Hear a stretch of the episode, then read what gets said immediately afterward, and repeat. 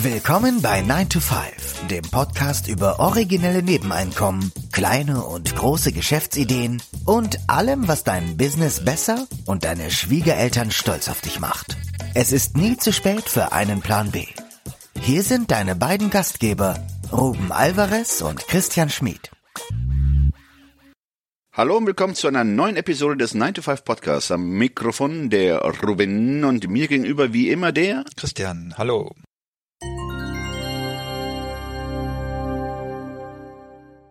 Der Titel der heutigen Episode lautet Olaf Scholz, ein vermögensloser Multimillionär wettert gegen die Reichen.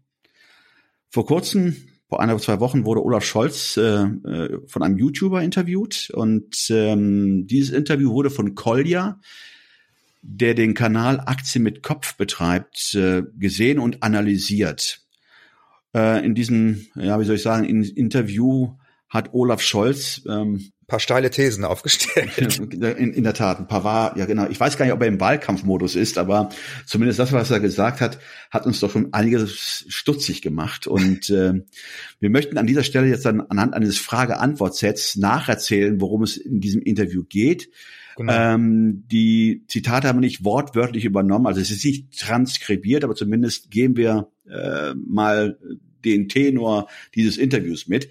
Und es fing in diesem Interview mit der Frage an, ähm, die ich jetzt hier mal wiedergeben möchte. Also der YouTuber fragte, Ihre geplante Transaktionssteuer zieht in ihrer Ausgestaltung fast ausschließlich auf Privatanleger, die verstärkt Aktien zur Altersvorsorge nutzen, spart jedoch Derivate und Hochfrequenzhandel aus. Private Vorsorge wird immer wichtiger, weil die Rentenansprüche ständig sinken. Mhm. Das lese ich jetzt mal die Antwort von Olaf Scholz vor. Ich finde es interessant, dass es im Netz, als es zum ersten Mal ernst wurde mit einer Transaktionssteuer, sich gemeldet haben. Und habe das Gefühl, dass da manche Argumente nicht stimmen. Würde gerne einige auch mal so persönlich kennenlernen, was die denn so machen.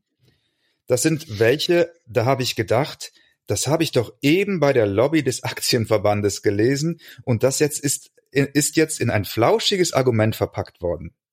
Also, ich habe in, in Klammern geschrieben, belehrender Ton, denn so hat sich angehört. Also, die meisten Aktien werden gekauft von großen, großen Fonds.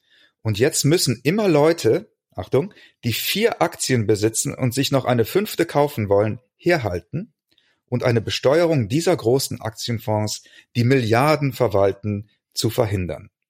Also, wenn man mal diese Aussage stehen lässt, also er sagt, okay, dass man einen Teil der Bevölkerung heranzieht, um gegen diese Finanztransaktionssteuer zu opponieren oder zu argumentieren, ja. indem man sagt, ihr könnt diese Finanztransaktionssteuer nicht einführen, weil damit schadet ihr dem privaten Anleger. Und er sagt dann im gleichen Satz, so viele private Anleger oder, oder die privaten Anleger, die es gibt, ja, die sind so gering investiert, dass sie nicht mehr als vier oder gar fünf Aktien haben und dass sie an sich jetzt für eine für Argumente gegen eine Finanztransaktionssteuer gar nicht herhalten können, weil sie ja nicht äh, verschwindend gering ist, dieser Teil der Anleger. Richtig. Das ist erstmal, ich wollte gleich noch einen Kommentar vorlesen, der zeigt, dass das faktisch nicht stimmt. Ich finde es aber auch, äh, ehrlich gesagt, klingt das fast wie so eine Verschwörungstheorie, als gäbe es Finanz-YouTuber und Kleinanleger, die vom Aktien, wie heißt es, Aktienverband bezahlt oder beauftragt würden, diese Argumente vorzutragen also hier schreibt einen Kommentar unter diesem Video, hat einer geschrieben, knapp 40 Prozent der unter 25-Jährigen haben Aktien und etwa 14 Prozent in der Bevölkerung insgesamt, Tendenz steigend. Die kleine Lobby hat mehr Wähler als die SPD. Und dann schreibt ein anderer noch, das fand ich auch lustig, Hallo, ich bin ein Aktienmilliardär. Der MSCI World Sparplan hat mich einfach zum superreichen Lobbyisten gemacht. Ja, das hat man natürlich jetzt, wenn man das jetzt so liest und hört und den Olaf Scholz äh, zuhört, ähm, da fragt man sich auch, wo kommt denn dieses Feindbild her? Also mhm. warum, äh, ja, argumentiert er denn so? Das heißt, man müsste eigentlich mal hergehen und den guten Herrn Scholz einfach mal, äh, der nicht ja, wie hat er gesagt in einem Interview, er wäre ein Besserverdiener, richtig. Wobei, nachdem er dann äh, so eine Art Shitstorm ausgelöst hat, hat er sich auch korrigiert in einem Tweet. Er sagte, okay, er, wär, er würde sich schon zu den Superverdienern zählen. Also, Olaf Scholz, Minister, Finanzminister der Bundesrepublik Deutschland mit einem Einkommen von, Christian, korrigiere mich, wenn ich falsch liege, 12.000 Euro im Monat? Ich glaube 15. 15.000 Euro im Monat. Also den ähm, Angestellten musst du wirklich auch suchen und auch finden, der so viel Geld, es sei denn, du bist Geschäftsführer oder ähm, Bereichsleiter in einem Großkonzern. Das ist ja das aktive Einkommen. Und das ist ja auch so ein bisschen, worauf gerne die Argumentation gelenkt wird von den Politikern. Aber was wir jetzt in unserer, in unserer Analyse festgestellt haben, wir haben uns nämlich jetzt mal angeguckt, wie sieht es denn eigentlich mit den Pensionsansprüchen aus?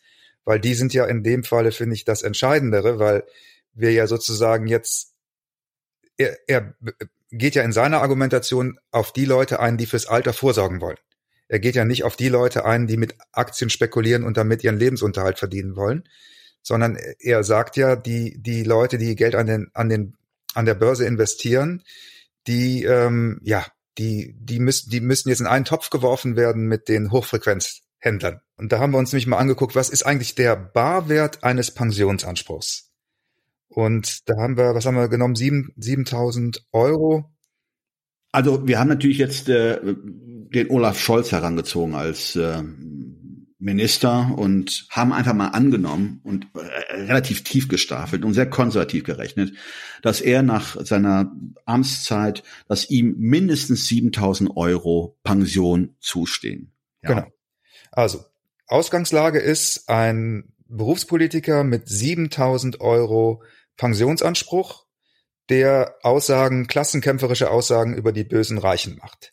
dann haben wir mal ausgerechnet, was ein Angestellter verdienen müsste, um einen solchen Rentenanspruch zu erwerben. Und da verweisen wir euch gerne auf die Episode 100. Da haben wir nämlich auch beschrieben, wie so ein Rentenbescheid äh, ja zu analysieren ist und wie, was das im Einzelnen bedeutet. Und der Höchstsatz für jemanden, jetzt haltet euch fest, der 45 Beitragsjahre den Höchstsatz eingezahlt hat. Also wahrscheinlich wird es davon in Deutschland eine Handvoll Leute geben, die sozusagen von Tag eins was müssten die jetzt aktuell, müssten die mehr also als aktuell 80.000 Euro. Das ist das, was du momentan verdienen müsstest, um zwei Entgeltpunkte zu bekommen. Genau. Also wir reden jetzt von Leuten, die theoretisch von Anfang an richtig gut verdient haben, also in den Augen von der SPD wahrscheinlich Großverdiener, von Anfang an 45 Jahre, ohne irgendeine Elternzeit dazwischen, ohne irgendwelche anderen Sachen, wirklich durchgängig 45 Jahre bezahlt, eingezahlt haben, den Höchstsatz. Und die können maximal bekommen 3.141 Euro und 52 Cent. Das heißt, noch nicht mal die Hälfte von dem, was ein Berufspolitiker konservativ geschätzt bekommt. Der Vollständigkeit habe ich auch gesagt, wir reden jetzt hier in dem Fall von einem Minister äh, und in dem Fall Olaf Scholz, der auch andere äh, Ämter hatte. Äh, er war ja auch Oberbürgermeister in Hamburg äh, der sicherlich eine höhere Pension bekommt als zum Beispiel ein normaler Abgeordneter äh, im Bund. Also um das mal jetzt mal einzuordnen, ein Bundestagsabgeordneter muss mindestens zwei Legislaturperioden, also acht Jahre im Parlament durchhalten, das ist ja schön, ja. Ähm, um eine Mindestpension von knapp 1700 Euro zu sichern. Und das nach acht Jahren. Das sei nun mal hier doch hervorgehoben. Die dann erst mit 65 Jahren ausgezahlt wird. Mhm wenn du länger im Bundestag bleibst, ja, kannst du ja früher Pension bekommen. Das heißt, ab dem achten Jahr, wenn du dann eine dritte Legislaturperiode im Amt bist, dann ver verkürzt sich die Zeit ähm, oder äh, der Versorgung. Das heißt, du kannst dann rein theoretisch nach 23 Jahren Parlaments oder nach 23 Parlamentsjahren würdest du schon eine Rente bekommen von oder Pension von 4.800 Euro, die du aber schon mit 55 Jahren erhalten dürftest. Also jemand, der mit 32 Jahren Parlamentarier wird, hält 23 Jahre oder Parlamentsjahre durch, bekommt schon 4.800 Euro Pension, die er mit 55, also zwölf Jahre vor einem normalen Rentner beziehen darf. Das heißt, auch da, wenn wir es vergleichen mit den 45 Beitragsjahren, Höchstsatz Ergebnis 3.141 Euro, eine ganz klare Diskrepanz. Wir möchten hier überhaupt keine Neiddebatte lostreten, darum soll es gar nicht gehen. Es geht auch nicht darum zu sagen, dass ein, ein Politiker mehr oder weniger verdienen soll, sondern wir möchten hier wirklich nur einen Reality-Check machen und sagen, wer so eine Aussage trifft, der muss sich dann auch gefallen lassen, dass man sich mal anguckt, wie die Wirklichkeit dahinter aussieht, hinter dieser Fassade, hinter diesem Klassenkampfargument. Und wenn man das nämlich jetzt mal am Beispiel, wir haben es jetzt auch mal, nochmal ausgerechnet, am Beispiel eines Unternehmers, eines Freelancers, eines Selbstständigen, also einer Person, die keine, die nicht in die staatlichen Systeme einbezahlt. Ja, mittlerweile auch Personen, die gerne als Feindbild herhalten müssen.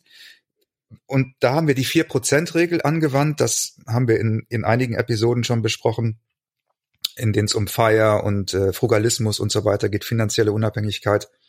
Das ist so eine Faustregel, die eigentlich ja relativ gängig ist. Und wenn man die umdreht, dann kommt man auf die 25x-Regel.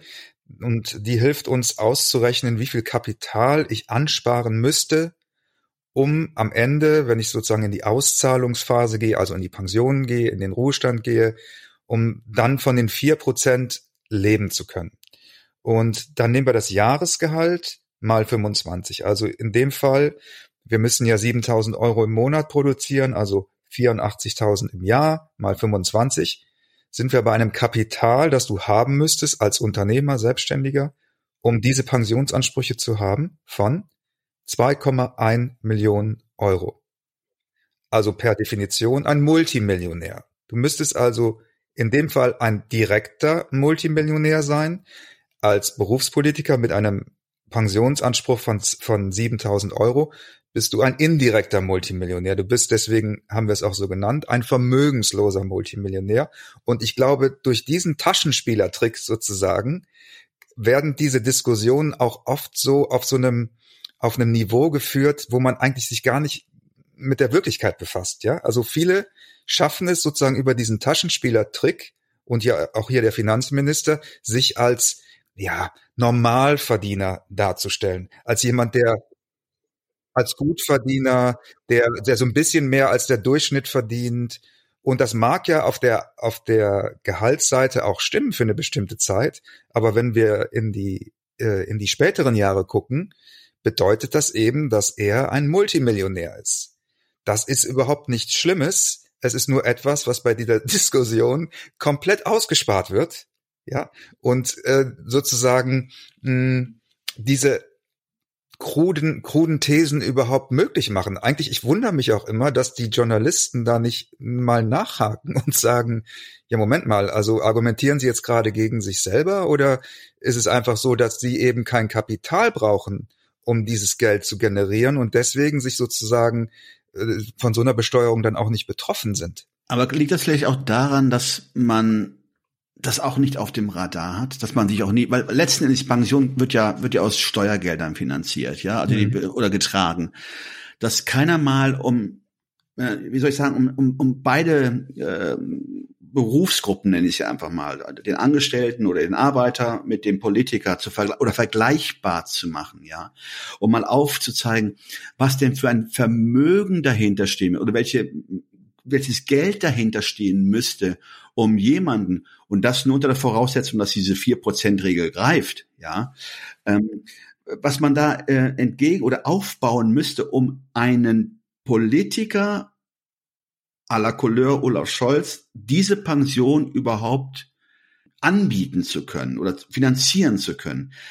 Weil so, weil sozusagen so ein anonymes Geld ist und weil es so eine großer Topf ist. Es ist da. genau. Aber ich denke, dieser Hintergrund ist wichtig, wenn wir solche Aussagen uns anschauen.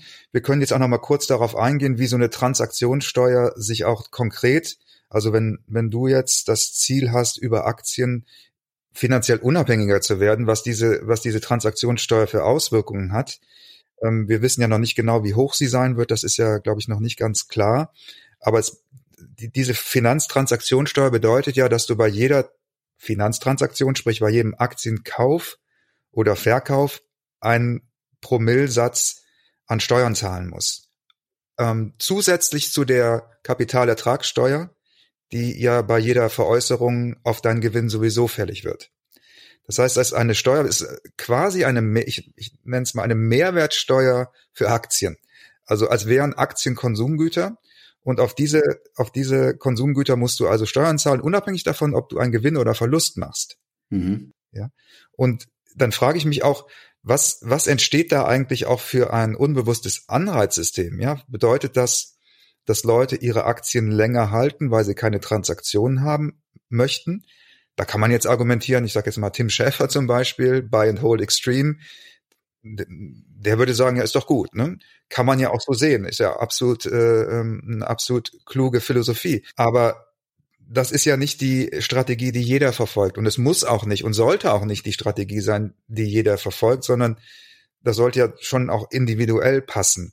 Und wenn es, wenn es zu diesen einerseits unbewusst vielleicht zu falschen Anreizen führt und andererseits natürlich jedes Mal die Rendite mindert, sodass jedes Mal weniger an Geld hängen bleibt, mit dem du dir ein Vermögen aufbauen müsstest, um wenn wir jetzt bei dem Beispiel bleiben, du musst ja irgendwann auf die zwei Millionen kommen, wenn du einen so hohen ähm, Rentenanspruch oder Pensionsanspruch haben möchtest. Es wird natürlich mit jede, mit jeder Transaktion wird's schwieriger oder wird wird's länger in die mehr in die Länge gezogen und wir wissen natürlich, der Zinseszinseffekt lebt ja vor allen Dingen auch davon, dass du eben, dass möglichst viel eben äh, hängen bleibt, das dann auch produktiv arbeiten kann. We'll be right back.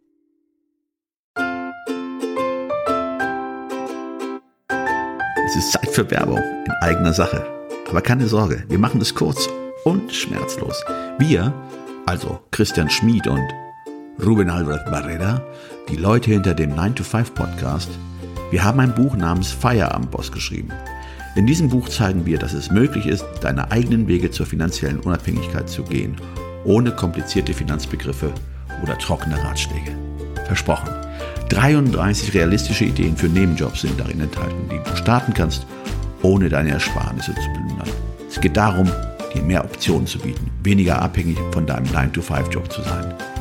Denk darüber nach, es deinem Chef bei der nächsten Kaffeepause zu erzählen. Hey Chef, ich werde mein eigener Chef. Feierabendboss ist ab sofort erhältlich. Überall, wo es gute Bücher gibt.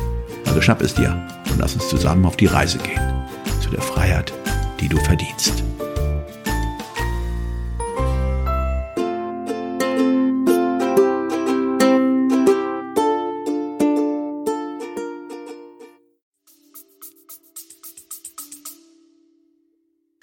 Lass uns mal ein bisschen weiterdenken. Was steckt denn dahinter? Was ist denn so die Hidden Agenda oder vielmehr, welchen Stellenwert hat denn die Aktie für die, für die Altersvorsorge zu sparen?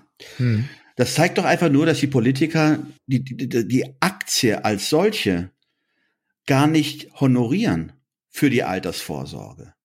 Nee, absolut. Da haben wir ja auch im, genau, haben wir auch im Feierabendboss äh, drüber geschrieben, dass, dass ja in, in Beamte oft ein, ein sehr, mh, mm, äh, sehr risikoavers sind in ihrer Persönlichkeit und ist aber auch, wie, wie gesagt, haben wir auch gerade vorgerechnet, gar nicht nötig haben im Grunde genommen, äh, überhaupt in Aktien zu investieren und da auch oft ja kulturelle Vorurteile haben oder das Feindbild schon schon oft äh, schon weit verbreitet ist. Wir hatten ja auch neulich ein Interview mit Jean-Marie und da kam ja auch dieses Zitat, ne, Aktien sind Teufelszeug.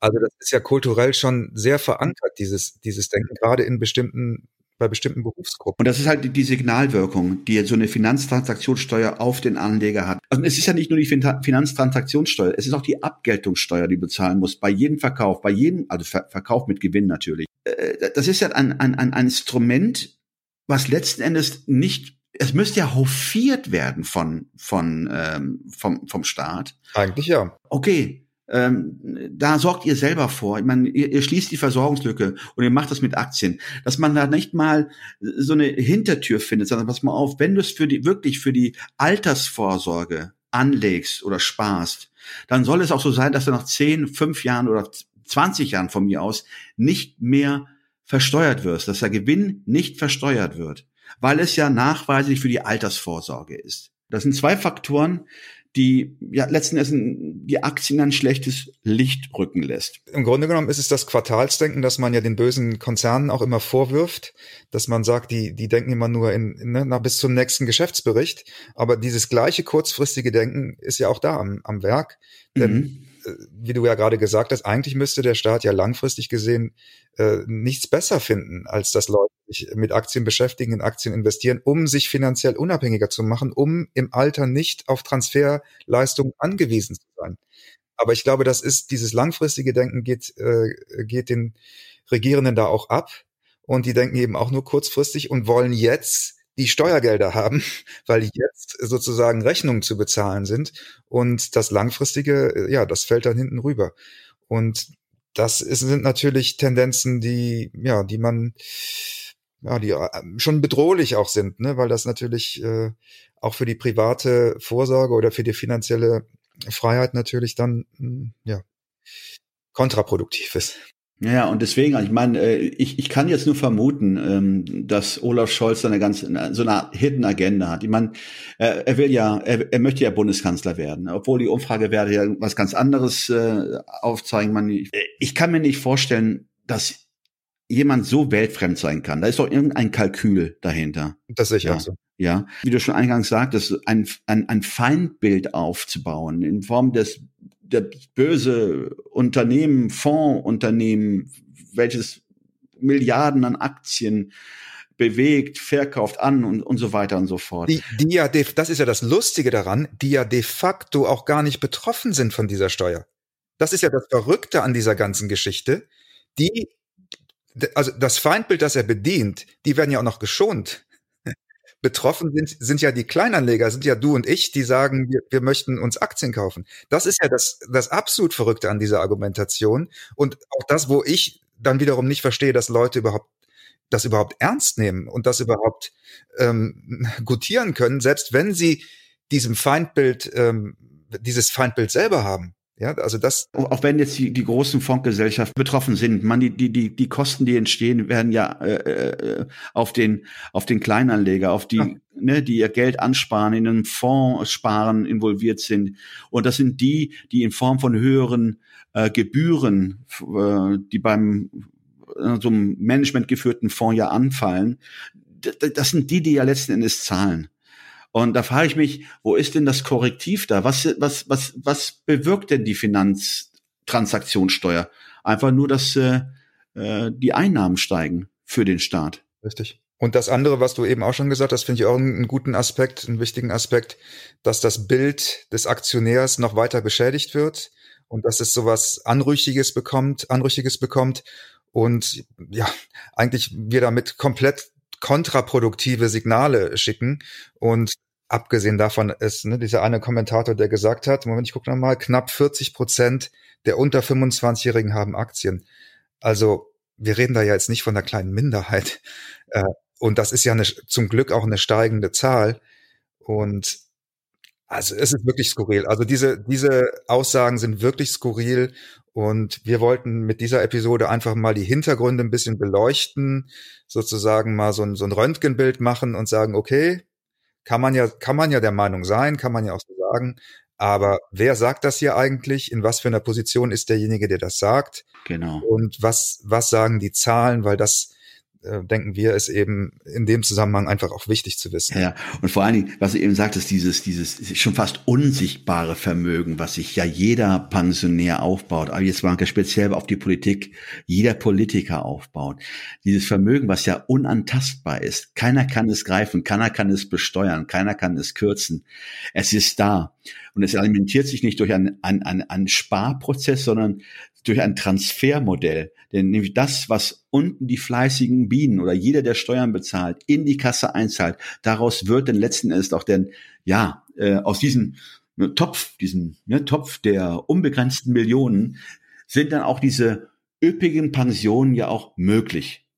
Interessant hierbei nur ganz kurz, das ist echt, und das vielleicht mal ähm, äh, diese Diäten, von denen wir ja sprechen, das sind ja die Diäten, die ja, wie der Herr äh, Bundesminister für Finanzen ja in Form seiner 15.000 im Monat bekommt. Ja, das waren ja damals so einfach nur, wenn man es mal so historisch betrachtet, waren es ja Gelder, äh, um auch Ärmeren zu ermöglichen, im politischen Prozess mitzuwirken und Einfluss zu nehmen. Das war praktisch die Diät, die sie bekommen haben, um den politischen Beruf ausüben zu können. Ja, noch vor ja, Anfang des letzten Jahrhunderts haben Parlamentarier kein Geld bekommen. Ehrenamt der Politik. Interessante äh, Wertigkeit, ne, die, die sich darüber auch vermittelt, wie, wie sowas auch gesellschaftlich gesehen wird. Ne? Ja, das ist ähm, das, was wir an sich jetzt ja oft zeigen wollten, dass jemand wirklich an sich aus einer Position argumentiert, die ihm nicht zusteht, weil er nicht wir sind. Er ist nicht der Arbeiter. Er ist, er ist nicht auch der. Kein Robin Hood, ja. Richtig. Und das ist das, äh, was man vielleicht einfach mal im Hinterkopf behalten muss. Man muss einfach mal die schöne Zahl, die hinter jedem Parlamentarier steht, mal sehen.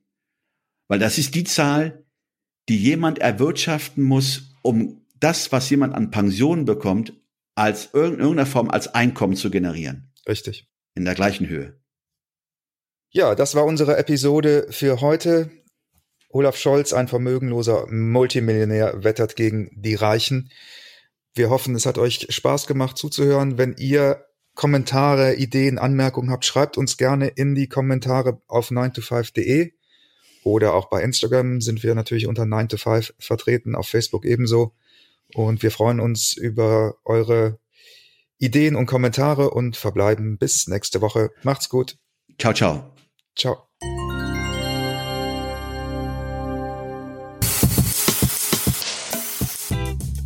Das war 9 to 5, der Podcast von Christian und Ruben. Alle in der Episode erwähnten Links findet ihr in den Show Notes auf 9to5.de.